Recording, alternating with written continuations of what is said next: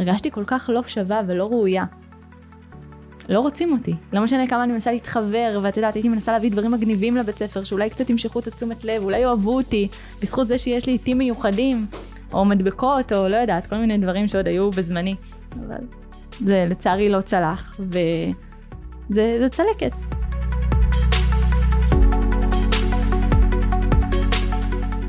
ברוכים הבאים לפרק נוסף בפודקאסט דברים שלא לימדו אותנו על כסף. ובפרק הפעם אירחתי את רינת קנט, יזמית רק בת 26, שחוותה עשר שנים חרם חברתי, מכיתה א' ועד כיתה י'.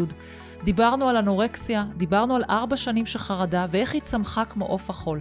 אני מבטיחה לכם שאף עין לא תישאר יבשה, אני התפרקתי בסוף הפרק. האזנה נעימה.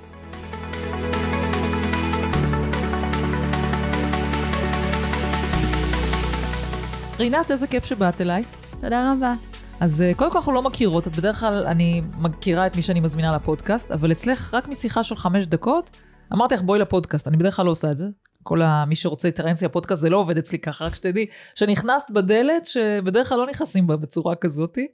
אבל אה, אמרת לי כמה דברים שאת עושה, ואת כולך בת 26, וכאילו הצמיחה שלך, וראיתי את האתר האינטרנט שאנחנו נשים עליו קישור בפתיח, כאילו בתיאור של הפרק, כי הסיפור שלך, שבחורה מאוד מאוד צעירה, אוקיי? שעברת חרם חברתי, שהצמיח אותך לעסק של תודעה, איך את בדיוק מגדירה את העסק שלך?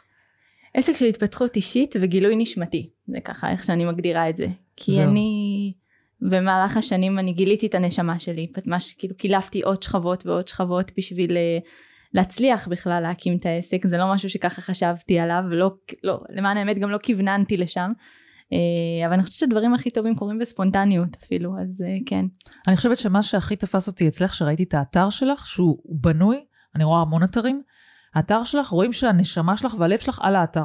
זה כיף. מבינה מה אני אומרת? כאילו רואים את הנשמה של הבן אדם דרך האתר, שזה לא משהו שבדרך כלל רואים. אמרתי, יש פה משהו מעניין. אז בוא נלך אחורה. מתי הכל התחיל? וואו, אני אחזיר אותך להיותי בכיתה א'. גיל 6-7 כזה, בבית ספר. זה היה מאוד, uh, כבר תקופה מאתגרת. Mm-hmm. Uh, לא, לא, לא התבססתי חברתית, אם לומר את האמת, לא השתלבתי. זאת אומרת, uh, נורא ניסיתי שיהיו לי חברים, ו... וזה לא צלח. את באת מאיפשהו אחר, או שכאילו תמיד, uh, כלומר, עלית מהגן לכיתה א' עם אותם חברים, או איך זה עבד? אז זהו, אז בג... איפה בגן... איפה זה היה, אגב? ספרי קצת ככה, קצת הרקע מסביב. אה, איפה התגור... התגוררתי בנתניה.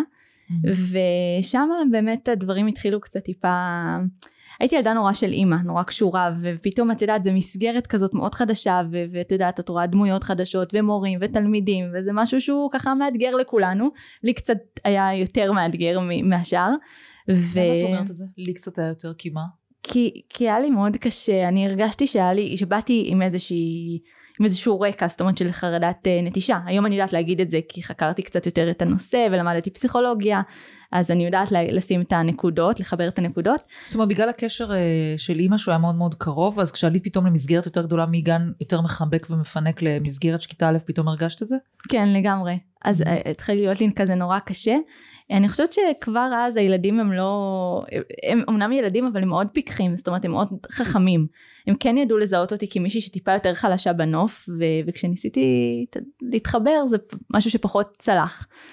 כי את, את תינוקת ואת בוכה ואת בכיינית והרבה שמות גנאי למיניהם שגם היום אני בחורה בת 26 ואני זוכרת את זה היטב ו, וכן ואני זוכרת שפעם את אמרת משפט שבאיזה וובינר שהייתי ש...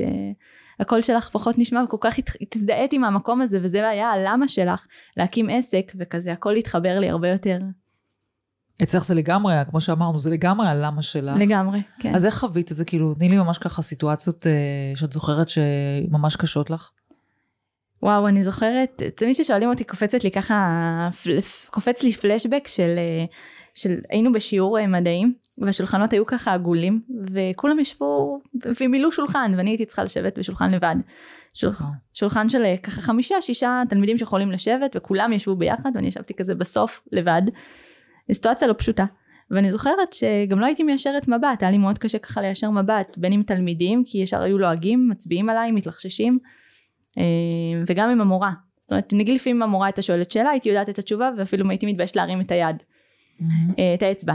ואני, כן, זה היה חוויה מאוד מתסכלת, ו- ואני זוכרת סיטואציה שפשוט קיבלתי כזה כמו נייר שגלגלו אותו, וקיבלתי אותו לראש, כן. כשפתחתי את הנייר, אז ראיתי את כל הבנות מסתכלות עליי, וכשפתחתי את הנייר ראיתי ממש רשימה מאוד נאה של אה, מילות גנאי. וואו. אה, כן, ואז אה, צחקוקים, התלחששויות, סיטואציה מאתגרת, כן. זה ככה, מה, איך הגבת בסיטואציות כאלה? כאילו היית בוכה, היית אה, דווקא נשארת חזקה? איך מגיבים? הייתי אוגרת המון המון בפנים, זאת אומרת ככה את כל ה... את רוצה לבכות, אבל את אומרת אוקיי, אני לא אבכה, כי זו עוד סיבה ללעג ועוד סיבה ככה ל... ל... להשפלות. תישארי חזקה ומכונסת, והחזקתי המון בפנים. כן. ואיפה, נגיד, אה, מבחינת מערכת החינוך, המחנכת, אה, מורים, שמו לב לזה או שלא? בכלל לא?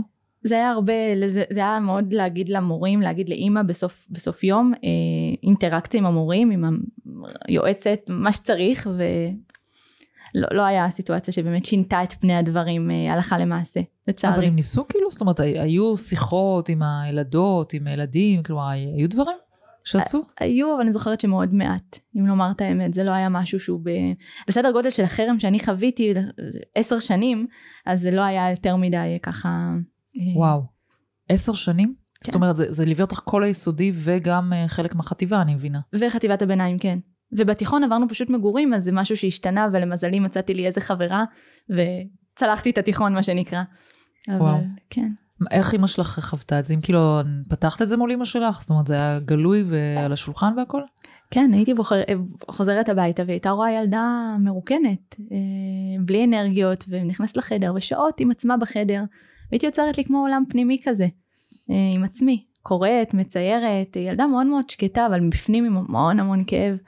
עם... כן, זה היה, זה היה מאוד מאתגר, התקופה הזאתי.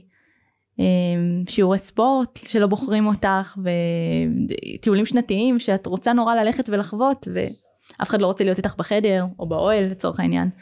אה, כן. ועדיין רצית ללכת לבית ספר? או שבאיזשהו שלב באת לא. ואמרת, אני לא מוכנה ללכת לבית ספר? נורא לא רציתי, אבל חוק חינוך חובה מאלץ אותי ללכת כל יום, אבל אה, כן. זה היה, זה היה סיטואציה שאני אני זוכרת בימים שהייתי ממש מתייסרת להגיע לבית ספר, זאת אומרת הייתי רואה את הבית ספר, זה היה כזה עושה לי קווץ', אה, כי את יודעת שאת הולכת לסבול שם איזה 6, 7, 8 שעות לפעמים, יום לימודים שלם. ואת די חסרת אונים, יש לומר, אבל היום אני יודעת להגיד שזה כל כך חישל אותי וחיזק אותי, ובנה אותי, הפך אותי למי שאני היום, אז... אה, רגע, אנחנו נגיע לשם. כן, כן, כן, כן. רגע, כן. אני רוצה רגע לראות רגע שם, כי מה שאת אומרת עכשיו הולך לפצוע, כאילו, כשאני שומעת את זה בתור, הור- בתור הורה, אוקיי? וזה החשש הכי גדול שלי תמיד, וזה הרבה הורים אגב חושבים ככה, זאת אומרת, הרבה נגיד אימהות שאני מדברת ואבות, וזה מבחינתנו, כאילו, עזבי הלימודים, עזבי, זה תמיד אפשר להשלים, אבל נפש של ילד שנקרעת ככה, ו- ומש... וצלקות שנשארות, זה משהו שנורא נורא קשה לנו כהורים. ואני מנסה לחשוב על זה, עכשיו אני מנסה להכניס את הנעליים שלי, אילו אני הייתי אימא שלך, איך אני הייתי מרגישה עם הסיטואציה הזאתי, אני בטוחה שזה כאילו קרע אותה מבפנים. כן. ו- ואם את עכשיו נגיד מדברת באמת להורים, מה אנחנו כהורים? יכולנו לעזור לך נניח בסיטואציה הזאת, מה לדעתך אפשר לעשות? אני חושבת קודם כל לא לבוא ב... לפעמים את יודעת זה יוצא כזה, לפעמים אנחנו יכולים אה, ככה להאשים, אולי לא בכוונה, אבל מאוד מאוד להיזהר באיך אנחנו מתווכים את זה לילד, את הסיטואציה בכלל שהוא ילד מוחרם. אה, לא לבוא ולהגיד לו חלילה שזה באשמתו, כי הוא גם ככה חווה כאוס רגשי מאוד מאוד מאוד גדול. אני, אם הייתי יכולה ככה לעשות באותם ימים כזה כמו אולטרסאונד, על מה, ש, מה שקורה לי בבפנוכו שלה, של הנפש, זה היה... זה, זה היה מאוד מאוד אה, ככה מטלטל, אבל אני חושבת שכן, ש, ש, שצריך פשוט לבוא ולדבר עם הילד, להעניק לו המון המון אהבה. כי ילד שהוא מוחרם לא רוצים אותו, מנדים אותו, הוא לא שייך מבחינתו. אה, זה מה שהוא מרגיש, ולתת לו אהבה ללא תנאים, אני חושבת שזה הדבר הכי טוב, וזה מה שהייתי צריכה. זה היה לי ככה, אימא במערכת יחסים קרובה, אה, סבתא. אז היה לי, היה לי ככה מעטפת. זה לא כמובן מחליף, את יודעת, אה, ילדים, אה, בני נוער אה, בגיל בגיל שלי, שאת רוצה את החברה כלך, של, של בני גילך, אבל זה, כן. אבל נחמתי בזה שיש לי אימא, סבתא, אחות, אבא, כן. אז כאילו מה שהחזיק אותך זה בעצם המשפחה הקרובה, שבעצם נתן לך את התמיכה והאהבה שלא לא קיבלת, כאילו. כן, כן. איך הם היו מגיבים לזה? זאת אומרת שאת באה והיית אומרת, "אה, החרימו אותי וזה, מה, מה היו באמת התגובות שלהם? זה היה, עיניים כאלה של חוסר אונים, כי היא לא יכולה לבוא לילדים באותם ימים ולהגיד תהיו חברות של הילדה שלי, זה משהו שהוא... אז היא הייתה הולכת למחנכת, ומדברת עם המנהלת, ועם הרכזת, ועם היועצת, ועם מי לא, אני זוכרת את זה. שיחות שחלקם גם אני הייתי, לקחתי חלק בהם. אבל... ואני חושבת היום כבן אדם מבוגר אה, יחסית, שאני, מהפרספקטיבה של ההורים, זה משהו שהוא גם מאוד מאוד אה, קשה. צריך באמת די ללכת על קליפות ביצים בעניין הזה. מול הילד לפחות. אה, ברור, תקשיבי, בתור הורה בא לך לרצוח את הילד שפוגע בילד שלך. בא לך לרצוח אותו. אני, אין לי מילה אחרת להגיד את זה. כאילו, מזל שזה רק המחשבה. נכון. אבל באמת, כשאת, כשמישהו פוגע בילד שלך, זה... אין לתאר דבר כזה. אני אומרת לך, בא לך לקום, ללכת לילד ולירות בו.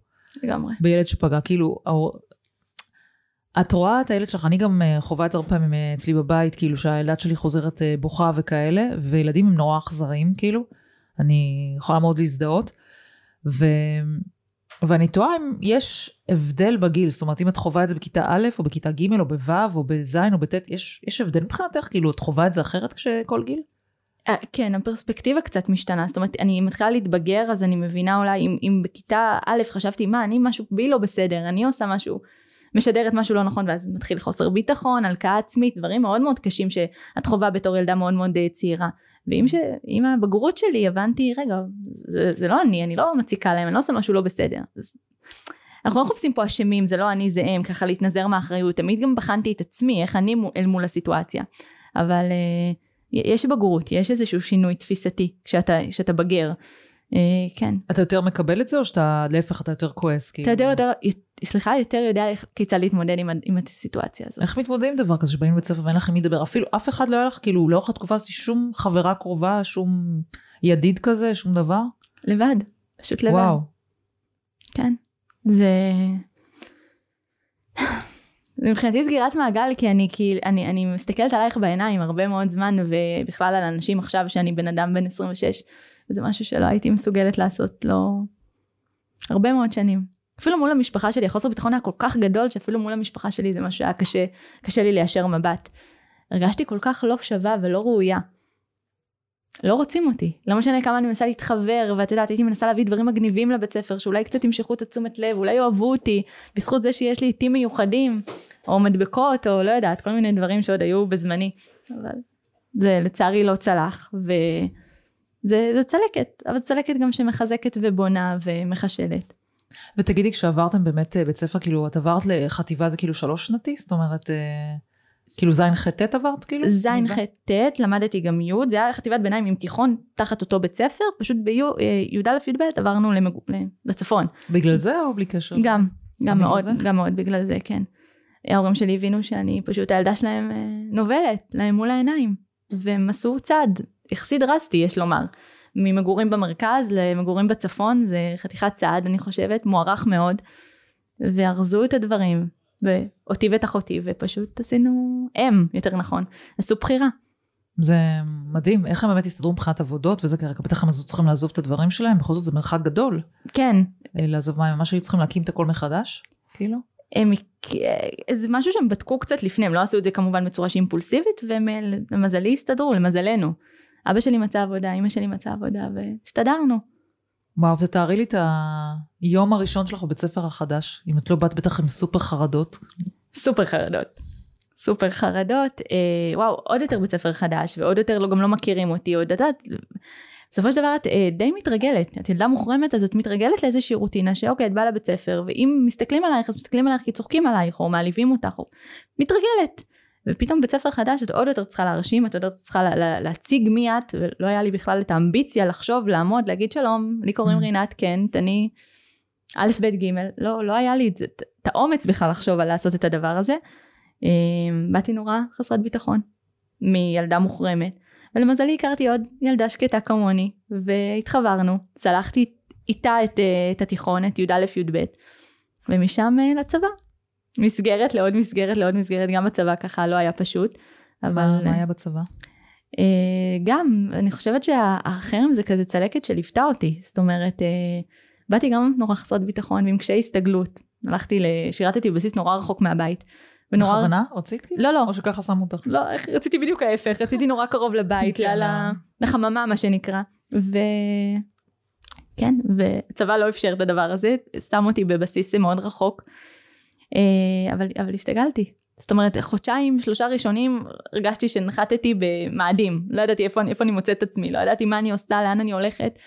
אני חושבת שהרבה חיילים יכולים להזדהות עם הדבר הזה, אבל אה, כן. שזה דווקא טוב, כולם מרגישים רגע תלושים מהכל, אז כאילו נראה לי שהרגשת טוב כי... כן. כאילו כולם מרגישים כמוך, זה לא שבאו כזה מגובשים כמו בית ספר לפעמים שמגיעים, את יודעת, חבורות חבורות. נכון. פה כולם מגיעים כזה תלושים. נכון, ואז אז, אז מהנקודה הזאת מצאתי לי דווקא חברים, אחרי איזה חודשיים שלושה שהרגשתי נורא אבודה, פתאום מהמקום הזה של מה שאת אומרת, אז רגע, גם אני מרגיש זר, וגם אני התגייסתי לא מזמן, וגם... אז נוצרה איזושהי חבורה, ודווקא היה תפנית בפן החברתי, כשאני אה, התגייסתי לצבא, סליחה, שלושה חודשים אה, קדימה, ופתאום כולם באותה סירה, סוג של, ו- ואז רוצים להקשיב לי, ואז אני לא מביאה עליהם איזשהו איום, או לא יודעת מה. ו- ו- ויש חברויות, ומתחילים להתבסס כל מיני קשרים, אז זה היה דווקא מאוד, אה, תחושה מאוד נעימה. והצלחת להיפתח ככה, אחרי שבאמת כל כך הרבה שנים את רגילה להיות סגורה, הצלחת כן. להיפתח ככה לאנשים חדשים ולשתף, וגם היית מספרת על הדברים שעברת? הייתי מספרת. כן? הייתי מתגאה בזה האמת. של... מדהימה. וואי, צלחתי את זה, תראו, זה לא, זה לא מובן מאליו. אנחנו לצערנו היום שומעים יותר ויותר מקרים שהם זוועתיים בעיניי, אבל כתוצאה מהקורבנות של, של חרם ובריונות ושיימינג, אבל uh, זה כבר נראה לי נושא בפני עצמו, אבל uh, כן, אז, אז הייתי תמיד ככה מתגאה ומספרת ומשתפת, ונוצרה לי איזושהי חבורה בבסיס, uh, במהלך התקופה גם נכנסתי ככה לזוגיות, אז היה, היה, היה תפנית מאוד מאוד ככה מרינת הילדה שהיא ככה נורא נורא נורא מבוישת ומופנמת ונחבאת על הכלים ולא מדברת ולא מיישרת מבט ל... לרינת שמתחילה ככה להיפתח כמו פרח. איך, איך, זהו, איך, איך קמים עוף החול לדבר הזה? איזה, איזה תעצומות נפש ואיפה קיבלת אותם בשביל לקום מדבר כזה? תשמעי, כמו שאת אמרת עכשיו, אולי כן שווה רגע לדבר על זה, באמת על ה... אנחנו רואים שנערים, לא עלינו, אה, מתאבדים ודברים כאלה, ולוקחים את החיים שלהם בגלל חרם חברתי. היום יש לזה הרבה יותר מודעות, יש גם, את, אני מניחה שאת מכירה את הקהילה הזאת, אה, יש קהילת הפייסבוק. כן, כן. של ה... זה, איך... איך? איך עושים דבר כזה? איך מצליחים לשרוד דבר כזה קשה?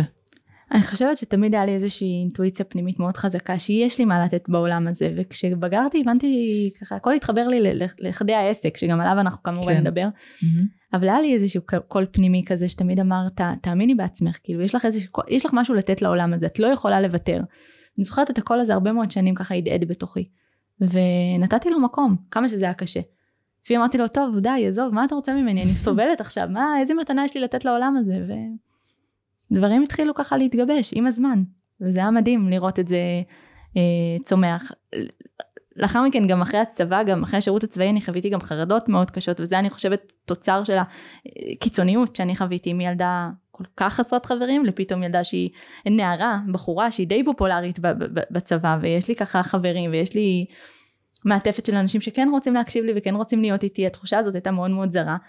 Uh, כנראה התמסרתי לה הרבה יותר מהר ממה שחשבתי, כי כל כך הייתי צמאה לזה, זה כמו בן אדם שהוא לא עלינו מורעב, והוא רעב כן. מאוד, ואת מביאה לו אוכל, והוא לא כן. לא חושב על הנזק, שאם הוא יאכל מהר תכאב לו הבטן או משהו כזה. אז זה היה לטעמי מאוד uh, קיצוני, איך שהתמסרתי לזה וזה לא היה כאילו בכוונה תחילה מה שנקרא, זה לא היה בזדון, ואני ואחר כך נפלתי גם לתקופה מאוד קשה של ארבע שנים חרדות משתקות. מה זה אומר? אמ, ככה תכניסי אותי לעולם שלך. שאחרי הצבא כולם אומרים לי, השתחררתי, אז אה, יאללה, מועדפת, עבודה, לימודים, בואי תשקיעי בעצמך. הייתי גם תלמידה מצטיינת בתיכון דרך אגב, עשיתי בכלל טרנספורמציה גם מהבחינה הזאתי. כל אה, השנים הייתי ילדה מצטיינת, או שרק דווקא כשהתחלת להיות מקובלת חברתית וכל זה? זהו, אני, היה לי, תמיד היה לי פוטנציאל, אמרו לי, את ילדה כל כך חכמה, ולא יכלתי באמת ללמוד, שמעליבים אותך, ופוגעים בך, ומתלחששים, וזורקים עלייך דברים. זו סיטואציה שהיא מורכבת, המורה אולי מדברת, ואני זוכרת שהייתי רואה את המורה עם השפתיים זזות, אומר, כותבת דברים, והחומר לא, לא, לא, לא נקלט. בטח. ו... וזה התבטא גם בציונים, ופתאום קיבלתי חברה אחת, זה הכל. ו- וקיבלתי... מישהו אחד שמאמין בך, תמיד רואים את זה. מישהו אחד, כן. Mm-hmm. הרגשתי פתאום לא לבד. היה לי מישהו לדבר איתו בהפסקות, מישהו לבלות איתו בשיעורים. ואני... וזה היה פשוט אחרת, ואני... הציונים היו בהתאם, זאת אומרת, הייתי, לא הייתי מקבלת פחות מ-95 בכל המקצועות, זאת אומרת, גם הייתי... לקחתי את עצמי בשני ידיים מהבחינה הלימודית, זאת אומרת, ידעתי שאני גם מאוד רוצה ללמוד, הלימודים מאוד חשובים לי, פשוט לא התאפשר לי מהמם. כתוצאה מהבריונות שחוויתי. אבל מהמם. כן. את זה... הלימודים רצית לקחת לאיזה משהו מוגדר? כלומר, היה לך איזה חלום להיות משהו שבשבילו היית צריכה לימודים? פסיכולוג, פסיכולוגיה תמיד עניינה אותי. כן? פסיכולוגיה תמיד עניינה אותי. ותמיד אמרו לי ש- שהכרתי ככה חברים מסוימת כמו פסיכולוגית של החבר'ה. כאילו באים אלייך, שופכים עלייך את כל הבעיות. אז כן, זה ואת היה... יכולה להכיל. ואני יכולה להכיל כמו איזה ספוג. אכלתי את עצמי הרבה שנים, אז אנשים אחרים זה כבר די בא לי בט- בט- בטבעיות. אז אה. תקחי אותי לחרדות, באמת, למה דווקא כשאת מצליחה אז אה, בעצם אה, יש ארבע שנים של, אה, של חרדות? הגעתי, ו- ו- ו- כי הגעתי שוב לאזרחות. סיימתי בית ספר יסודי וחטיבה ותיכון וצבא.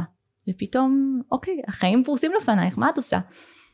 אני חושבת שהלחץ הזה היה, היה איזשהו משהו, בשילוב הקיצוניות שחוויתי, כמו ששיתפתי, היה ככה קיצוניות מאוד גדולה בין הבית ספר לצבא. אמ, ואז אני, אני מוצאת את עצמי קצת אובדת עצות אם לומר את האמת. אני זוכרת שהמשפחה, ההורים באו ויאללה רינת בואי תלמדי משהו, מקצוע, תעבדי, תרוויחי כסף. ולא הייתי מסוגלת. היה לי רצון מאוד גדול ללכת וללמוד, היה לי כמו איזה vision, אני אלך למכללה, אוניברסיטה, אני אלמד פסיכולוגיה, ארבע שנים. זה כמו בן אדם שרוצה ללכת, לרוץ מרתון, והרגליים משותקות. משותקות. הנשמה שלי, הנפש, הנשמה, היו פשוט משותק, משותקים. ולא הייתי מסוגלת לזוז ולו צעד אחד אפילו. ואז הכרתי מקרוב, כמובן לא ישר ידעתי להגיד שזה חרדה, וגם איזה חרדה, זו חרדה מאוד ספציפית שנקראת חרדה חברתית, שגם אה, בין החרדות הפופולריות והנפוצות. אז של- תספרי מה זה אומר, כדי שמי שבאמת שומע את זה ואולי חווה את זה עכשיו, שידע איך קוראים לזה? מה זה אומר? חרדה חברתית, זה חרדה ככה מאוד, אה, שוב, היא פופולרית, אבל היא אחד, אחד החרדות הקשות, יש לומר. מהמם. כי זה, זה, בכל מקום אנחנו מוקפים למעשה בני אדם ותמיד בצורה כזאת או אחרת יש לנו אינטראקציה חברתית. אז זה משהו שהוא מאוד uh, מורכב. להתנזר, להגיד אני לא יכול לעבוד כי יש שם אנשים, אני לא יכול ללמוד כי יש מסביבי אנשים, וזה, ואינטראקציה חברתית. וזה משהו שהוא, לקח לי זמן להבין אותו. כל לא- אינטראקציה, אפילו אחד על אחד? אפילו אחד אחד, ואני אגיד לך יותר מזה, אפילו בטלפון, אפילו הודעה. זאת אומרת, זה, היה לי התקף חרדה כתוצאה מהדברים האלה, הייתי יושבת בחדר ואם הטלפון שלי היה מצלצל, זה פשוט התקף חרדה. אה, שזה, מי, אני אגיד ככה בכמה משפטים למי שפחות מכיר את התופעה של מה זה באמת התקף חרדה ואיך זה בא לידי ביטוי, זה דפיקות לב מואצות, זה זיעה קרה, זה תחושת לחץ וחוסר אונים מאוד מאוד גדול, וחוסר שקט פנימי, את אה, כל פעם שמישהו ייצר איתך איזשהו קשר. לגמרי, זה גם כולל נגיד הודעת וואטסאפ? גם, גם ברמה, כלומר, עזבו אותי, אני לא רוצה לדבר עם אף אחד כזה? אף אחד. זה היה, זה היה אפילו לא, לא רצוני, זה היה מאוד מאוד קשה. גם מול משפחה או רק מול חברים? המשפחה זה כבר אה, פרויקט בפני עצמו, כי היה לו מאוד קשה לקבל את זה. כמובן לא, לא פחדתי חלילה מהמשפחה שלי, זה אנשים שאני מכירה אותם אה, מהיום הראשון שלי בעולם, אה, אבל היה להם מאוד קשה לקבל את הסיטואציה של, של מה קורה לבת שלהם פתאום, כאילו היא מתנהגת נורא מוזר, אחר, שונה, אנחנו לא רגילים לזה. הם היו רגילים לילדה שהולכת לבית ספר ולומדת ובתיכון מקבלת ציונים מדהימים. לילדה שעכשיו יושבת בבית מסוגרת בחדר, לא לומדת, לא... אמרו מה... משהו קרה לך. הם כבר ממש הרחיקו לכת וממש לא הבינו מה קורה לבת שלהם. וכשניסיתי לתווך את זה, עד שאני גיליתי שאני מתמודדת עם חרדה חברתית, התחלתי ככה לחקור בספרים ובאינטרנט ואמרתי בינגו, זה בדיוק מה שיש לי, אני קוראת את הדברים, אני קוראת איך זה בא לידי ביטוי ואני אומרת וואו, זה בדיוק מה שאני מרגישה. ו... וזה היה מאוד, מאוד. זה מטלטל, ואף אחד לא עזר לך? אף איש מקצוע? לפני או באותה תקופה? לא היה לך עזרה כזו מקצועית? לקח הרבה מאוד שנים. הרבה, שנעזרת? כן, עד כי את לא רצית? גם שזה בא מקושי שלי, כי אני, שוב, הודעת אה, וואטסאפ הייתה כי זה עוד. פעם, זה בן אדם. בדיוק, זה בן אדם, ותמיד אה, איכשהו זה, הבן זוג שלי תמיד אמר לי, פסיכולוג לא ישפוט אותך. נורא פחדתי משפיטה, מביקורת, מלעג.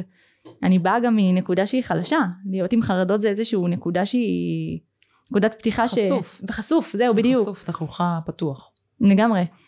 ו- והיה לי מאוד קשה להתמסר ולהסכים לדבר הזה. אה, וקטע כלשהו, אחרי גם תלאות מול, ה- מול המשפחה, זאת אומרת היה לי אה, מצבים פחות אה, נעימים שאמרתי אני, אני רוצה ללמוד, אני רוצה לעבוד, אני פשוט לא מסוגלת. הלא מסוגלת פחות, פחות ישב, פחות אה, הסתדר להם. כי לא מבינים, רואה מישהי כמוך, הוציאה ציונים מעולים, כאילו, הסתדרת בצבא, אז מה הקטע? כאילו, כן. יש פה איזה דיסוננס, כאילו, מאיך שאת נראית וקורות החיים שלך סו קוד, לבין איך שאת בפנים כנראה, והם לא... כן. קשה מאוד לראות את זה. את יודעת, זה לא פציעה שרואים את זה גופנית. משהו נפשי זה תמיד הרבה יותר קשה לראות. לגמרי. ואני, וגם אז, ושוב פעם שחזרתי כמו איזה חוויית חרם מחודשת, שאני פשוט מוצאת עצמי לבד בחדר, אמנם לא בכיתה, אבל בחדר. בחדר של ההורים שלי, בלי יכולת לפרנס את עצמי, בלי יכולת, ממש עבודה. עכשיו זה לא תקופה של חודש, חודשיים, שנה, ארבע שנים. לתוך הארבע שנים האלה השתלבה גם אה, מגפת הקורונה, Mm. שטלטלה לא פחות, אה, וטרפה כך את כל הקלפים מחדש. הייתה, היו ארבע שנים מאוד מאוד אה, מאתגרות, מאוד מאוד. והיו מאוד. חברים שניסו ליצור איתך קשר, החברים שהיו אז מהצבא וזה, לא ניסו לשמור איתך על קשר? הם הבינו שמשהו עובר, או שאת כאילו דחית אותם ולא רצית אף אחד? אז מה את עושה ביום יום, כאילו ארבע שנים? מה, מה היה שם? תקחי אותי לחדר באותו תקופה. ילדה ש... ילדה, בחורה כבר שאני, אה, אני תמיד אמרתי ילדה פנימית, כי מבחינתי אני עדיין כל הזמן בתהליך ריפוי של אותה ילדה מהבית ספר, אז המילה ילדה זה כבר יוצא לי באוטומט. כולנו אגב ילדים. כן, כן, לגמרי. ו- ואני אני אקח אותך ליום, אפילו יום ככה שגרתי, שיום אחד היה דומה מאוד ליום אחר אה, באותה, במהלך התקופה הזאת. אה, אני מוצאת את עצמי יושבת וכותבת, קוראת ספרים. מנסה באמת למצוא, לספק קודם כל תשובות לעצמי, לפני שסיפקתי תשובות כמובן לסביבה שלי, ל... ש... ו- ואת מוצאת את עצמך גם חווה משבר מאוד גדול, ו- וגם הסביבה שהכי אמורה לחבק אותך ולעטוף אותך, מתחילה ככה להתפרק לך מול הידיים, זה משהו שהוא היה מאוד מאוד אה, קשה. אני מוצאת את עצמי בשעות על גבי שעות בחדר, סגורה. בצורה רצונית ולא רצונית, זאת אומרת אף אחד לא אמר לי תישארי בחדר אה, סגורה, אני לא הייתי מסוגלת פיזית לצאת, ואני, ואני מוצאת את עצמי כותבת, ומעבירה את הזמן, מנסה להעביר את הזמן איכשהו, כי אני, אני, יש לי כל כך הרבה להגיד ול, ולדבר ולצעוק, ו- את הכל, להוציא את הכל. להוציא את. הכל, להוציא את אז אז הוצאת בכתיבה? כלומר, כן. הכתיבה שם הייתה משהו כאילו מרפא עבורך? מאוד, הדפים לא שפטו אותי, לא לעגו לי, נתנו לי מרחב של חופש, תכתבי בנו מה שאת רוצה, תפרקי את הרגשות, את המחשבות. וזה באמת לקחתי את הפלטפורמה הזאת בשתי ידיים, והיה לי יומנים על גבי יומנים, נולד מתוך הדבר הזה ספר שירה גם, אה, כן. עוד לא הוצאתי אותו כמובן לאור, אבל זה גם יקרה. ו... ממש כתבת שירים? כאילו, כתבתי אה, שירים. זה, בתקופה הזאת? בתקופה כן. הכי נמוכה של החיים שלך בערך זה נשמע, או בין הנמוכות. לגמרי. פשוט הייתי מוצ... שולפת אה, דפים, יומנים וכותבת ונותנת לדפים, לדפים ככה לחבק אותי ואני אותם. אה, כן. הייתי, הייתי הרבה גם עם הכלבים שלי, יש לי שני כלבים בבית וזה משהו שעזר לי מאוד מאוד מאוד. גם בתקופת החרם פשוט פחות נגעתי בזה, שכחתי. ובעלי חיים זה משהו שמאוד עזר. אז אם יש פה ככה הורים גם ששומעים ואולי מכירים ילדים שחווים או יש, יש ככה להגיד על זה במשפט שבעלי חיים מאוד מאוד עוזרים בדבר הזה כי הם שוב אוהבים אותך ללא תנאים אה, לא שופטים אותך לא את יודעת, אה, אני חייב לספר שגם אצלי בבית, הבנות שלי באמת, אה, לפני שנתיים, שלוש, שגם איבדנו את הכלבה שהייתה לנו, והן היו מאוד קשורות אליה. זו כלבה שהם הכירו מגיל אפס, כאילו הייתה לפניהם. ושאלתי את הפסיכולוגית של בית ספר, כי הקטנה שלי היה לה מאוד קשה עם זה. כאילו גם הייתה מדברת גם ככה הרבה על מוות, זו תקופה כזו שילדים מדברים נורא על מוות וזה, וכאילו, זה כל הזמן נקשר, וכאילו הייתה ממש באבל כזה. והפסיכולוגית אמרה לי שאם אני יכולה להביא עוד כלב באמת, אז גם השתדלתי להביא כלב ש... לא שזה מחליף, אבל כאילו הרגשתי שאני רוצה כלב שנראה אותו דבר, זה אותו סוג, אותו, אותו גזע. והבאתי לה, ואני חושבת שמה שאת אומרת, אני מאוד חווה את זה בבית. היא הרבה מדברת לכלבה, היא הרבה כאילו, כל הזמן לא מקשיבה לאימא שלה, כי היא מדברת עם הכלבה. עכשיו היא אומרת אימא, אני מדברת לכלבה. כאילו, לליצ'י, מדברת לליצ'י, כאילו. אבל אני גם הרגשתי כאילו אינטואיטיבית ש, שזה משהו שיכול לעזור לה, כי באמת כלב תמיד שמח בשבילך ותמיד זה. והנה, מה שאת אומרת, זה מחזק לי את ההחלטה שלקחתי, כי באיזשהו שלב לא תמיד יש לך כוח לכלב, אני כאילו צריכה להוציא אותה מהבית, והם לא כל כך מטפלים בה, וכל מיני כאלה. אבל מרגיש לי שזה גם שזה עוזר לנפש פצועה, מה שנקרא. לגמרי. אה, מה, מה נפש פצועה רוצה בסופו של דבר? אהבה. ולפעמים קשה, בני אדם יותר שיפוטיים, יותר ביקורתיים, שלבעלי חיים אין את זה. נכון. הכי, הכי להגיד את זה פתוח, אה, כן. נכון. ותגידי, אם עכשיו אני שומעת עוד פעם, אני לוקחת את זה צד ההורי, כמישהי ששומעת את זה כהורה. בסיטואציה כזאת שהבת שלי יושבת באמת בחדר שלה ארבע שנים, מה אני כהורה, אם יש לך ככה עצה, מה אני כהורה יכולה לעשות? כי אני בטוחה שהם, המשפחה שלך נגמרו. נגמרו, נגמרו, רואים אותך ככה מול העיניים, לא מתעלמים מזה. זה כמו, אגב, אני לוקחת את זה לכיוון נגיד אנורקסיה, שאת רואה את הילד שלך, או את הילדה שלך, אה, את יודעת, נגמרים מול העיניים. מה הורה יכול לעשות? דרך אגב, אני, אני מיד נענה לך, אני רק אגיד שגם אנורקסיה אני חוויתי בתקופת החרם, גם לשם נפלתי, אז חוויתי. בתקופת החרם של בית ספר, של... או בארבע שנים שאת מתארת? של בית כאילו ספר. בית ספר? של בית ספר. לא אכלת? ממש? כן. וואו. אנורקסיה של כמה שנים, פשוט אה, הפכתי, רצ, רציתי להיעלם. לא רציתי חלילה למות, אבל אמרתי, לא, לא, פשוט... שלא יראו אותך. שלא יראו אותי, אני אתמסר ככה לתחושה הזאת שגם ככה לא רואים אותי, ואם רואים אותי זה לשלילה, אז וואו. תחושות שאם ילד אה, חווה את זה בתוך תוכו, זה משהו שהוא, לפעמים אומרים אנורקסיה, אבל לא באמת מדברים על המאחורי הקלעים, על המחשבות, על מה אותו בן אדם באמת מתמודד עם זה. אני זוכרת שהייתי מגיעה עם ככה מלפפון לבית ספר, וזה מה שהייתי אוכלת. אה, כן. ובבית, רק בשביל לשרוד את היום איזה מעדן, ופה זה היה נגמר, ו... וגם לצאת מהאנורקסיה יצאתי ככה בכוחות עצמי. אה, אחרי תקופה של בערך שנתיים וקצת, לקחתי את עצמי בידיים ואמרתי אוקיי משהו לא טוב קורה לי והתחלתי לחזור לאכול זה לא משהו שהוא פשוט אני אומרת את זה אולי שהוא נשמע ככה מאוד מאוד פשטני אבל לא אה, וכן והייתי ולקחתי את עצמי בידיים אבל אחרי תקופה מהסרט של אה, תמיד גם עוד יותר צחקו עליי מה אה, גיל ההתבגרות את נראית כמו שלד כן. כמו זה באיזה גיל זה היה? ש... אה, אני חושבת כיתה ח' ט' י' ככה משהו כזה כן איך הוצאת עצמך מזה? איך, איך, איך עושים דבר כזה? מה, זה מי את? מי את רינת? כאילו, מה את אוכלת? בכל זאת, מה היה בלפפון הזה ש... שיצאת? איך יוצאים מדבר כזה? זה סיפור מצחיק, אני זוכרת שאני אגיד, אני אגיד ככה, בפרט רפואי עליי, אני לא בולעת כדורים. אני עד גיל מבוגר הייתי עדיין שותה סירופים, ונפסק לי הווסת. סיפור הכי ככה פ- כנה, והלכתי לרופאה שאמרה לי, תקשיבי, את צריכה לבלוע כדור מאוד מאוד גדול, בשביל שאם תרצי בעתיד להביא ילדים, את לא תאכלי. משהו בזה היה לי ככה מאוד מטלטל, והיא מראה לי את הכדור, שאני לא יודעת לבלוע אפילו כדור, אה, לא מצליחה לבלוע. אה, ואז אה, זה, זה היה הסווי, הסוויץ' הזה שאמר לי, אוקיי, רגע, מה... יכול להיות שבעתיד אני ארצה משהו ובגלל מה שקורה כרגע אני לא אוכל, רגע, רגע, רגע, בואי נחשב מסלול מחדש. וזה היה המון המון דיבור פנימי עם עצמי. וגיוס כוחות כאלה, מרגיש לי שכל מה שאגרתי מתקופת החרם, זה, זה בס... עם הזמן הפך, היה בהתחלה המון המון אה, אבק, המון עלבונות בתוכי. עם הזמן זה עבר איזושהי טרנספורמציה עם עצמי, והצלחתי להפוך את זה לכוחות. לכוחות וזה לא הופך לכעס? כאילו כעס לסביבה? אין שם קטע של כעס? היה לי באותם ימים כעס כלפי אותם בנות של למה אתן לא רוצות להיות חברות שלי, לא פגעתי בכם, לא עשיתי לכם דבר אחד רע, מה, מה עשיתי לכם? היום אני אסירת תודה. החלום שלי זה לפגוש את הבנות האלה ולתת להם חיבוק את רצינית? אמיתי, אמיתי. כי מה? כי אני רוצה פשוט להגיד להם תודה. ואני אני אומרת לך את זה ויש לי צמרמורת, אני צעירה והיה לי שיחה לא מזמן עם אמא שלי, שאמרתי לה מתי עושים פגישת מחזור, אני נורא רוצה לראות את הבנות האלה כבר. וואו. טוב, לא היום בעידן האינסטגרם וזה בטח את יכולה למצוא אותם צ'יק צ'אק, אינסטגרם אה, זה. ניסיתי, כן. ו? ולא לא כל כך מצאתי לומר, לומר את האמת וגם לשלוח הודעה זה משהו שהוא קצת כאילו רגע זה בסדר, כן, זה עוד פעם, זה כבר להתמודד עם אה, שדים רגע גדולים. כן כן. כן לגמרי וכן אבל אה, היום זה לגמרי חלום וואו. לפגוש את הבנות האלה זה את יודעת אני אמרתי את זה הרבה מאוד שנים לאחותי והיא אמרה לי בואנה רינת את משוגעת את- את את- את צריכה אז, אז סיפרת מקודם שאת רוצה לעשות פגישת מחזור. שכאילו זה נשמע לי הדבר שהכי לא הייתי רוצה לעשות במ- במעמדך, במצבך.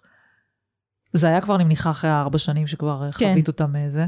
מה מביא אותך לפגוש את הבנות האלה ש... שלא דיברו עליך יפה, שלא התנהגו עליך יפה, שהציקו, לפגוש אותם עוד פעם. להגיד להם מה? להגיד להם היום, להגיד להם המון המון תודה שהפכו אותי לבן אדם שאני היום. באמת, זה איזה טרנספורמציה, אני מספרת את זה ואני באמת עם צמרמורות, כי אני מאותה ילדה שבאמת כל כך כעסה עליהם. למה אתם לא רואות אותי? למה אתם פוגעות בי? למה אתם מתנהגות עליי בצורה שהיא כל כך אכזרית בסופו, בסופו של יום? להיום לרצות, להביא להם חיבוק לא ציני בכלל, הכי אמיתי מהלב. ולהגיד להם המון המון תודה שהם הפכו אותי להיות בן אדם חזק ולעבור את כל התהליך, הזה כי יכול להיות שלא הייתי בנקודה שאני נמצאת בה היום. אני יכול להיות בטוח שלא הייתי נמצאת בנקודה והייתי אולי במסלול יותר אה, נורמלי אני קוראת לזה והיום אני מרגישה חזקה מאי פעם וזה המון המון בזכות הדבר הזה. וכן כלומר, גילית את הכוחות שלך בזכות כל הדבר הזה שעברת. כאילו, אולי לא היית מזהה שיש לך כאלה כוחות פנימיים גדולים, לו לא היית עוברת כזו חוויה מטלטלת. בדיוק. ואני חושבת שזה מגיע לזה, על זה תודה גדולה. אה, אולי הם גם ככה ייתנו לי מבט כזה של הכל טוב איתך, אבל כן, כן, אני, זה צריך לעבור תהליך מאוד פנימי, ככה עמוק, אינטנסיבי, בשביל להגיע לתובנות האלה של האתגרים הפכו אותי למי שאני היום. וזה מה שהיום אני מלמדת, מעביר, מנסה להעביר הלאה לאנשים שאומרים, קשה לי עכשיו, אבל הקושי הזה עכשיו יטיב איתך בעתיד, ואני למדתי את זה על בשרי, אז יותר, יותר מזה. אה, כן. קודם כל, זה, לי זה ברור שזה פרק שאני הולכת להקשיב, אה, להקשיב יחד עם הבנות שלי, כי זה דברים שאני הרבה אומרת להם, שכאילו החיים הם כל כך גדולים וארוכים, וכאילו מה שאת חווה עכשיו זה עוד פסיק ממה שתחווי, למרות שצריך זה באמת המון שנים. אז זה יותר שנים שחווית את זה תכלס מ- מלא חווית את זה. נכון. זה ממש אה, ככה. נכון. אז עכשיו אני חייבת לשמוע על הנקודה, כאילו מה גרם לך אחרי הארבע שנים האלה לקום ומה עשית? מה היה הדבר הראשון שעשית? אה, אני במהלך. כשהתחלתי טיפה להתייצב, מבחינת הנפש שלי לקחתי טיפול אה, אה, עזרה פסיכולוגית אה, בערך שנה. ואז התחלתי ככה לצאת, לצאת, הרגשתי עם עצמי קצת יותר כוחות, כי הרגשתי שמישהו מקשיב לי, לא שופט אותי. רגע, תחושה קצת מוזרה, לא, אני, Mm. אני מדברת, אני נורא באה חשופה, לא, לא שופטים אותי, לא לועגים לי. והתמסרתי לזה, אז הייתי בתקופה של שנה מול פסיכולוגית, ותוך כדי נתנה לי כמו איזה שיעורי בית, תנסי כל פעם לצאת קצת. עכשיו עדיין אני מתמודדת עם חרדה חברתית, עכשיו לצאת לקניון זה משהו שקצת פחות מתאפשר. למזלי אני גרה נורא קרוב אה, לגלבוע. והייתי יוצאת לטבע. ובטבע הטבע הוא אינסופי, ויש לך הרבה מאוד מרחבים, הרבה מאוד space, ואין אין תמיד אנשים. אה, כשאני הייתי הולכת, הייתי פשוט עם עצמי. נמצאת בין העצים, ביערות, מתמסרת לשקט, לעצמי, למחשבות שלי, לרגשות שלי, והייתי מתנקה, פשוט הייתי מרגישה שאני מטהרת את הנשמה שלי, ו- וזה, והייתי מקפידה על זה. פתאום התמסרתי, אמרתי, וואו, הרגשתי כמו, כמו כאילו כאב לי הראש, לקחתי אקמול ואני בן אדם חדש. והייתי ממש מקפידה ללכת כל יום, לצאת לשם, ו... גם לי היה מקום כזה, אגב. אני גרתי אה, מקום שהוא ליד הים, והיה לי מקומות קבועים שהייתי הולכת בים, עד היום אני זוכרת אותם, כאילו, והיה מין כזה אבן שהייתי יושבת עליה קבוע, והיה לי מין כזה ריטואל קבוע שהייתי יוצאת אחרי הבית ספר, הולכת לשם, אז כזה היה מרגיע אותי, אה, זה, הסתכל על הגלים, זה כזה, יש כן. בזה משהו תרפי ב... בטבע.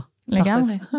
ואני הייתי ככה, ומשם, מאותם טבע, הלכתי גם, אמרתי, אוקיי, אני רוצה קצת לגוון את זה, זה איפה, איפה עוד אני יכולה למצוא נישות ככה מאוד מבודדות, ואז מחזקת אותך שאת אומרת ים, וגם לים הייתי הולכת אה, נוסעת הרבה, וההורים שלי פתאום, אה, את רוצה לצאת מהבית? כי לא היה לי עדיין רכב ורישיון, אז ככה גייסתי אותם למ- למטרה, והם היו לוקחים אותי אה, בסופאשים לרוב, הייתי ככה נוס, הולכת, נוסעת לים, לרוב גם מקפידה ככה לקחת את הכלבים שלי, כי אם כבר אז כבר, אז כאילו ככה עזרה כל הדרך, כי גם אז הייתי מסתכלת על הגלים, מחבקת את הכלבים שלי, ו- ולמעשה נרגעת, מתחילה ככה ל... לחוות איזשהו בלנס חדש כזה, יוצרת לעצמי מציאות חדשה. אז הייתי הולכת המון לטבע, לים, אה, ו- ואז משהו בי התחיל ככה להשתחרר. מתחילה לראות את החרדות, את כל, ה- את כל הכאוס הזה מתחיל טיפה, טיפה להשתחרר. פתאום היה לי איזה מרווח לנשימה, כי מה שקרה זה כמו היפרוונטילציה, זה חייתי כאילו כל הזמן בנשימה לא, לא סדירה. פתאום הנשימה התחילה טיפה להתאזן. אם אני שמה על זה כאנלוגיה מסוימת, סליחה. עכשיו לקחת פרנסה של אה, מלא מטפלים, פסיכולוגים כן, וזה. כן, כן, כן. לקחת עכשיו את הפרנסה שלהם. תלכו לים, תלכו לגלבוע, תלכו לטבע, זהו. זה באמת עוזר. כן, באמת, לי לפחות זה כן. מאוד מאוד עזר. לגמרי. ו... אמ, כן, ואז, ואז אמרתי, אוקיי, אני רוצה, אני רוצה ללמוד. אני, משהו בי היה, היה, לי- רעב פנימי ל, ללמוד. יותר בצורה מקצועית את מה, ש, מה שחוויתי עד עכשיו, קצת למצוא לעצמי תשובות. ואז ככה הסתכלתי באינטרנט, אה, מודעה שמשכה את תשומת הלב שלי, שזה טיפולי אקט, שזה ראשי תיבות של תרפיית קבלה ומחויבות. ACT, אפשר לקרוא על זה באינטרנט, יש המון המון מאמרים, זה CBT קצת יותר מוכר, זה טיפול אה, קוגניטיבי התנהגותי, אבל אני הלכתי קצת לאקט, שזה משהו שטיפה יותר אה, משך אותי. כי מה ו- זה? מה הדגש של השיטה הזו? דגש של, של באמת להתמסר לכל החוויות חיים. CBT קצת שם בצד את, השל... את השלילים, יותר מתרכז בחיובי, אומרים טוב בוא ננקה קצת את השלילי, ומשהו באקט משך אותי של אוקיי צריך לשים משקל גם על החיובי, גם על השלילי, כי זה מה שהפך אותנו למי שאנחנו היום. המשפט הזה ככה מאוד תפס אותי ואמרתי יאללה אני מתמסרת לזה, היה לי כמה, זה היה קורס גם uh, בזום, כי לא הייתי יכולה לצאת פרונטלית ולפגוש אנשים, אמרתי וואו זה בא לי בדיוק בזמן, היה לי גם uh, יום הולדת, ימי הולדת שאגרתי כסף וחסכתי ככה מהמשפחה, מסבא וסבתא, מדודים, וזה הקורס, אה, אני זוכרת את המחיר שלו, אלף שקל, מאוד מאוד אה, ככה נרשמתי אליו, ו- ו- ומשם דברים התחילו להיפתח. קורס משנה חיים. קורס משנה חיים. כמה לגמרי. קורס לפעמים, אנחנו תמיד מדברים פה הרבה על קורסים כלכליים, אבל הנה קורס באלף שקל שינה לך את החיים. כן. רציתי את זה גם. יותר מזה, זה לא מישהו שבא ואמר לי, קחי, תלמדי קורס, כי כמו שאמרו לנו בבית ספר, אתם צריכים ללמוד. אז לרוב אנחנו פחות מתמסרים. כשזה בא מתוך רצון פנימי אמיתי, אז אנחנו מתמסרים הרבה יותר. הייתי מקשיבה, הייתי מרפאה את עצמי. פתאום אמרתי, אני יכולה לרפא את עצמי. אני רוצה גם לרפא אחרים, הרי תמיד פסיכולוגיה זה משהו שנורא עניין אותי. אה, כן. והתחלתי ללמוד, עד היום יש לי את המחברת של הלימודים הזאת. ואתם מתנסים עליכם? זאת אומרת, אתם אה, עושים אחד לשני, או מישהו עושה עליכם איזשהו תהליך כזה, או איך, איך הלימודים מתבצעים? היינו גם עושים בזום, היינו שולחים אותם ככה לחדרים בזום, כן. אה. והיינו מתנסים ככה אחד על השני, וגם הייתי עושה את זה עם עצמי, לעצמי גם. טוב, את אוטודידקטית, זה כאילו, את לומדת לבד, זה ברור שאת אה, כזה כן. טיפוס, כאילו, זה מוטרף. ואז מה, סיימת לימודים? כמה זמן זה לימודים? זה היה בערך חודשיים לדעתי, משהו כזה, כן? ו... ואז מה? ואז אמרתי, אוקיי, אני, אני, זהו, אני מנסה באמת להגיע לנקודה שמה אמרתי, אני רוצה, איך, איך, איך זה התגבש הרעיון הזה של העסק. אני זוכרת, אני זוכרת, אני שואלת את עצמי ואני עולה לי, עולה לי, הזיכ, עולה לי הזיכרון, הייתי הולכת המון המון לכנסים בזום, להדרכות כאלה, בין היתר גם שלך. מהמם. ואמרתי, אוקיי, כרגע אני בלי פרנסה, אם לא, אין לי את האפשרות, את יודעת, ללכת ללימודים אה, ממש. ואם אתם רוצים הדרכה חינמית ללא עלות, בואו תלמדו. איך להרצות, איך, איך, איך, אה, איך להרצות, איך אה, לעשות את כל, ה, אה, כל מיני דברים. מהמם. ואז אמרתי, אוקיי, אז אני נרשמת. ו... ונרשמתי ולמדתי, פתחתי את המחשב. התחלתי ללמוד. התחלתי ללמוד, ללמוד, ללמוד, ואז אמרתי, רגע, אבל הם, הם בזום הם מרצים. הם מספרים, הם מספרים את המקצוע שלהם, מספרים את החיים שלהם, כי הרבה גם סיפרו, שיתפו, עשו איזשהו רקע קטן על, הסיפור חיים שלהם. ואז אמרתי, וואו, אני, אני גם רוצה, זה פתאום מושך אותי גם, אני גם רוצה להרצות, הרי יש לי מה לתת, יש לי סיפור מאוד מאוד גדול, שאני בטוחה שיכול לשנות לאנשים אחרים את החיים שלהם בצורה כזאת או אחרת. אה, חרם שהוא מאוד, דבר מאוד, תופעה מאוד פופולרית וחרדות, ואמרתי, אוקיי, איך, איך אני מגיעה לזה? מה אני עושה? פתאום נפתח לי איזשהו רעב כזה, אמרתי, אני רוצה לעשות את הדבר הזה.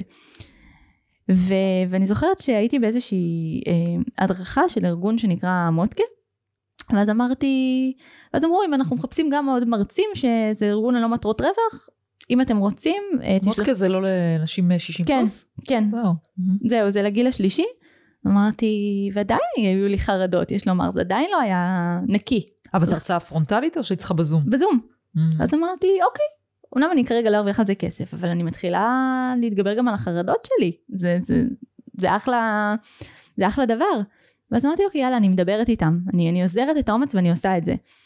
ודיברתי איתם, אה, כתבתי להם את הפרטים שלי, יום למחרת הם צלצלו אליי. ומשם הכל היסטוריה, והתחלתי להרצות להם, באופן אפילו קבוע, יש לומר. עשיתי כבר למעלה מכמעט עשר הרצאות, אני חושבת. מה התגובות שאת שומעת אחרי ההרצאות שלך? תגובות מדהימות. וואו, את כל כך צעירה, וכמה תובנות, וממש, אני, יש לי עד היום הודעות שאנשים כותבים לי. ואת קולטת שאת וואו? איזה חיוך, איזה חמודה. אני, את לא קולטת שאת וואו. אני עדיין אה, עובדת על זה, אני, אני, אני, זה, זה עבודה יומיומית, אני אומרת לעצמי כל הזמן, את ראויה, כי גדלתי לתוך מציאות שלימדו אותי שאני לא, והיום זה עבודה יומיומית, אפילו כמה פעמים ביום, שאני כל יום מסתכלת על עצמי במראה ואומרת, "לא, לא, את זאת שבמראה, על מי שאת מסתכלת, את ראויה. את ראויה לכבוד, את ראויה שיאהבו אותך. אה, כן, זה ממש לשנות דפוסים, אה, הרבה מאוד. זה של- ממש לשנות, זה, זה 180 אה, מעלות לשנות את הכל בך, בעצם השתנית בהכל. כן. ואנשים בכלל לא הבינו מאיפה זה, מאיפה זה הגיע אליהם. את, את רגע, את היית הרבה שנים סגורה בחדר, פתאום את הולכת ואת עושה הרצאות, גם אם זה בזום, זה עדיין, את יודעת, זה איזושהי חשיפה. אה, כן, וכבר הרצית פר- פרונטלית? עדיין לא, הצלחת? עדיין לא, אני מאוד רוצה אבל. אז ככה, אם יש מישהו שמקשיב. קודם כל, אה, אני חושבת שהיו לך הרבה פניות מפה. תודה אה, רבה. להרצות, כי יש לך, קודם כל יש לך סיפור חיים באמת, כאילו מעורר השראה ברמות על. כאילו אנשים אחרים, את יודעת, היו אולי מסיימים את החיים שלהם, כאילו, במה שאת, אה, מה שאת מתארת. זה, זה מרגיש לי שהעזרה שלך לאחרים, זה הרבה פעמים קורה, אגב, בכל מיני נפגעי טראומה למיניהם, ואני מניחה שאת יכולה לקרוא לדבר הזה טראומה, לא? חד משמעית. אז כשהם עוזרים לאחרים, אז הם נרפאים בעצמם. נכון. באיזשהו מקום, זה גם מה שאת מרגישה? לגמרי, וזה זה, זה גם היה הלמה שלי המאוד מאוד גדול, כי רציתי, ניסיתי במקור לחפש דרכים לעזור לעצמי, כי לא היה לי סביבה להתמך עליה, שבאמת תעזור לי. עזרתי לעצמי כל השנים האלה, ו... והיום הבנתי שכשאני עוזרת לעצמי, אפילו עוד יותר כשאני עוזרת לאחרים. עשיתי כבר כמה פגישות ייעוץ אפילו לאנשים, אז בכלל זה נתן לי, וואו, יש לי, יש לי משמעות בעולם הזה, איזה כיף. איזה סוגי ייעוץ נתת? מה נתת? אה, אנשים כאילו, ש... אנשים, אנשים שפנו לך, מה היה להם בעצם? אה, כתבתי פוסט בפייסבוק, שיחות ייעוץ והכוונה, מי שרוצה שיפנו אליי. ועשיתי שני, כמה שיחות ייעוץ לאנשים. שבאו וסיפרו לי כל אחד את הנישה שלו עם ההתמודדות שלו ברגע הנתון. ו... ואני, ואני יעצתי מהמקום גם המקצועי וגם החוויות חיים שלי והתובנות ש, שהחיים אה, כאילו הציבו בפניי ולקחתי אותם בשני ידיים, כי האתגרים האלה גם נותנים לנו הרבה נקודות למחשבה, זאת אומרת הרבה תובנות. אה, תשמעי, נשמה, את התבגרת מאוד מהר, בגלל מה שעברת. כן. כאילו, את, את מדברת, אני מרגישה שאת מדברת כמו בת גילי, ואת את לא בת גילי, יש בינינו איזה אי אלו הפרשים של 20 פלוס שנים, ואת מדברת בצורה מאוד מאוד בוגרת, כי בגלל מה שעברת, זה כמו חיים שלמים של אה, אדם אחר, בתכלס, כאילו, כן. אדם, אדם וחצי, מה שנקרא. וואו, אז איך ההורים שלך היום מרגישים? בטח היום סוף סוף אה, מרגישים ש... את מדברת איתם פתיחות על כל מה שהיה? אם לא, יש פודקאסט שישמעו עכשיו. כן, אם לא, יש פודקאסט. אני בטוחה שהם גאים עכשיו על הדרך שאני עברתי, היה להם מאוד קשה לקבל בהתחלה, כי הם רואים, אני היום גם לא באה אליהם באיזושהי אצבע מאשימה. אני באה אליהם בהבנה. כמו שאני באה לאותן בנות שהחרימו אותי. ואני באה ואומרת להם אה, גם תודה. את יודעת, היה לי, הייתה לי איתה ממש לפני כמה ימים הלכתי לאיזושהי הופעה והתקשרתי לאמא שלי וצלצלתי אליה ואמרתי לה, אמא אני רק רוצה להגיד לך שאני, אני, את ואבא אה, עברנו לא מעט תלאות בדרך, אבל אני בחיים לא הייתי מחליפה אתכם, והיה לי חשוב להגיד לך את זה. יאללה, איזה מרגש זה. כי, כן, גם אני מתרגשת, אבל כן, כי אה, אני, אני בטוחה שהם לא, לא רצו לרעתי. לא.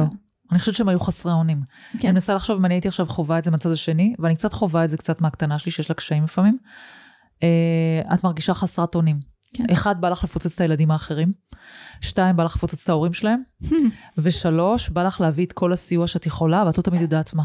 כי נפש זה דבר מאוד מורכב. זה לא כמו, את יודעת, כואבת לה אצבע, או כואב לה הבטן, את מביאה לרופא. כאילו, את יודעת, פנימאי, או זה, או אורתופד, או לא משנה מה. פה, זה נורא נורא מורכב, נפש זה דבר מורכב, ו- והורים מרגישים חסרי אונים. אני כאילו לא הייתי רוצה לרגע להעמיד את עצמי להיות ההורים שלך, כאילו, ב- בסיטואציות האלה. זה, ואת עוד אומרת שגם היה לך אנורקסיה בכלל, שזו סיטואציה, אני ליוויתי בה משפחה עם אה, אישה שהייתה לה אנורקסיה, היא נפטרה באמת, וההורים היו שבורים, כאילו, ההורים היו שבורים. אז אני בדרך כלל לא עושה פרסומות ב, ב, בפודקאסט, זה לא מיועד לפרסומות, אבל פה, אם יש משהו שהייתי רוצה בשבילך, שישאירו לי, ואני אקשר ביניכם, מלא אנשים שרוצים להביא אותך להרצאות. מבחינתי שכל ילד היום, שכל הורה של ילד שחווה חרם, ובטח כל כך הרבה שנים, ישמע אותך. כאילו מבחינתי אני אעשה גם ממומן לפרק הזה, כי חשוב לי, שוב, זה ברמה האישית פה, יותר מדי ילדים חווים היום חרם. יותר מדי ילדים. יותר מדי ילדים חווים שיימינג. כשאני הייתי ילדה לא היה את הרשתות החברתיות, למזלי, אגב. אני יכולה להגיד שזה למזל הרבה פעמים. וקבוצות וואטסאפ וזה, זה כל כך הרבה זירות שילד צריך להתמודד, בין אם זה קבוצת הוואטסאפ, בין אם זה הרשתות. איך אפשר להתמודד עם דבר כזה? זה כל כך קשה היום. אז בעצם את, אנחנו נעשה עכשיו פרסומת, אז את בעצם ככה תדייקי באמת מה את עושה גם ברמה אחד על אחד, ואיזה. סוג הרצאות ומי את רוצה שהקהל ש... שיהיה. זהו, אז היום אני באה באמת אה, מעולם של התפתחות אישית, אני מרצה להתפתחות אישית, על פסיכולוגיה חיובית, על נפש ועל הרחבת תודעה, זה הנושאים העיקריים שאני ככה מרצה עליהם. בין היתר גם אני רוצה נורא לספר את הסיפור חיים שלי כהרצאה בפני עצמה, אז באמת אם מישהו מעוניין אני ממש ממש אשמח. ואני עושה תהליכי ליווי למתמודדי חרם באופן ספציפי, לאלה שמתמודדים באמת עם חרם, אפילו התמודדו, כי זה לא משהו שלצערי, חשוב לשים על זה את האצבע, לא מסתיים רק בתקופת בית הספר, זה קורה גם במקומות תעסוקה ובצבא, ותופעה מאוד מאוד... וואו. מאוד, שלא לא, לא מסתיימת ככה בתקופת בית הספר, צריך לשים על זה את, את, את הדגש. Mm-hmm. ותופעה שאני ממש שמה לי למטרה למגר אותה כמה, כמה שרק אפשר, כי כולנו רוצים להרגיש כמו אהובים ולכולנו כולנו ראויים לאהבה בסופו של דבר וזה המסר העיקרי שהייתי רוצה שאנשים אה, יצאו מהפרק הזה. כולנו ראויים לאהבה. מדהים. אין לי מה להוסיף כי פשוט הרגת אותי עכשיו. פשוט הרגת אותי. רינת קנט, תחפשו אותה בכל מדיה שנמצאת, ואני מאחלת לך המון הצלחה. ותודה, תודה שבאת וחלקת הסיפור הזה, זה לא מובן מאליו. ככה לפתוח ולהיפתח. המון תודה. תודה רבה, תודה, תודה.